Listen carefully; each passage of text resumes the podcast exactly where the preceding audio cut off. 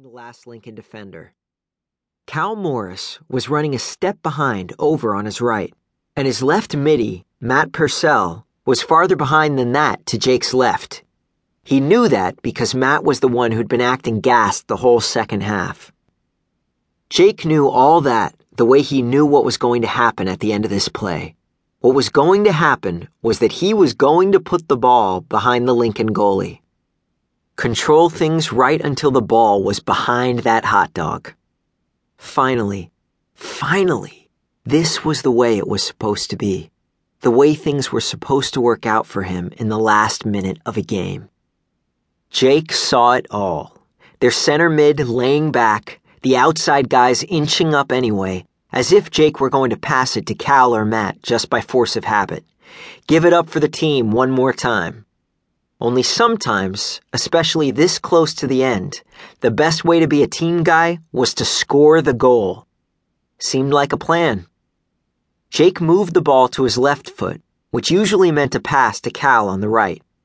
The Lincoln kid, a tall redhead, face full of freckles, bit, forgot about making the sliding tackle move he'd been making on Jake the whole game, and flashed to his left, thinking he could pick the pass off himself.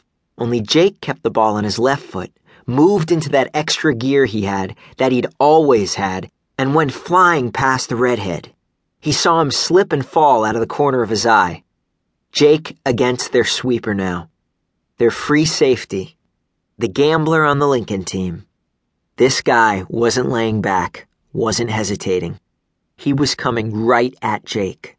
But Jake put one of his favorite moves on him nearly coming to a stop even though he'd been going at full speed, and put the ball behind him as he did, just for an instant. Reached back with his left leg like he was using it to shut a door behind him, like he was making a behind the back pass to himself, and just absolutely dusted the guy as he went right. Money. Just Jake and the goalie now. This was the goalie who had been talking nonstop since the game began, talking to his teammates, to the refs, to the Belmont players, to his coach, even to his buddies in the stands. One of those guys. Coming way up into the field even when he didn't have to, showing off constantly, making flashier plays than he needed to make. How much did Jake hate that in any sport? Making, hey, look at me, saves and heaves and kicks and dives. Another one of the Lincoln team who wasn't going to hang back. Wasn't his style. And this guy was all style. He wasn't going to be looking for his defense to bail him out, somehow get back into the play, somehow get between him and Jake. You could see by the look on his face that this was the way he wanted it, the way it was, the way Jake wanted it. Me against you. Jake knew that eventually, even in team sports, it always came down to that in the end. He had always been a team man in soccer from the beginning, but in sports, you always looked for the moment when it was man on man, one on one, my best against yours. From the time Jake first started watching sports on television, he'd heard football announcers talking about how quarterbacks didn't really make it in the NFL until the game slowed down for them, until they could sit back there in the pocket and feel as if the play developing in front of them was in slow motion Jake felt that way now, even though he was flying, even though he'd made guys on the other team go flying past him.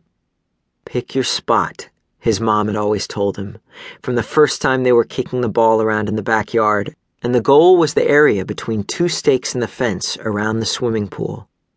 Pick your spot unless the goalie commits first. Most of all, don't rush. Jake wasn't rushing. Had to be around 10 seconds left now. Still time for him to beat this guy once and for all. End the day right against this goalie, with his shirt that had more colors than Baskin Robbins had flavors, with his bright red gloves, and even his baseball cap turned around in a hot dog way. The goalie clapped those red gloves now, eyeballing Jake the whole time, as if to say, Bring it. In the words of Quinn Odell, who had a language all his own, the goalie was thugging on Jake to the end. Jake didn't care. Upper right corner. That's where he was going with the shot. But the goalie, no dope, was thinking right along with him, leaning that way.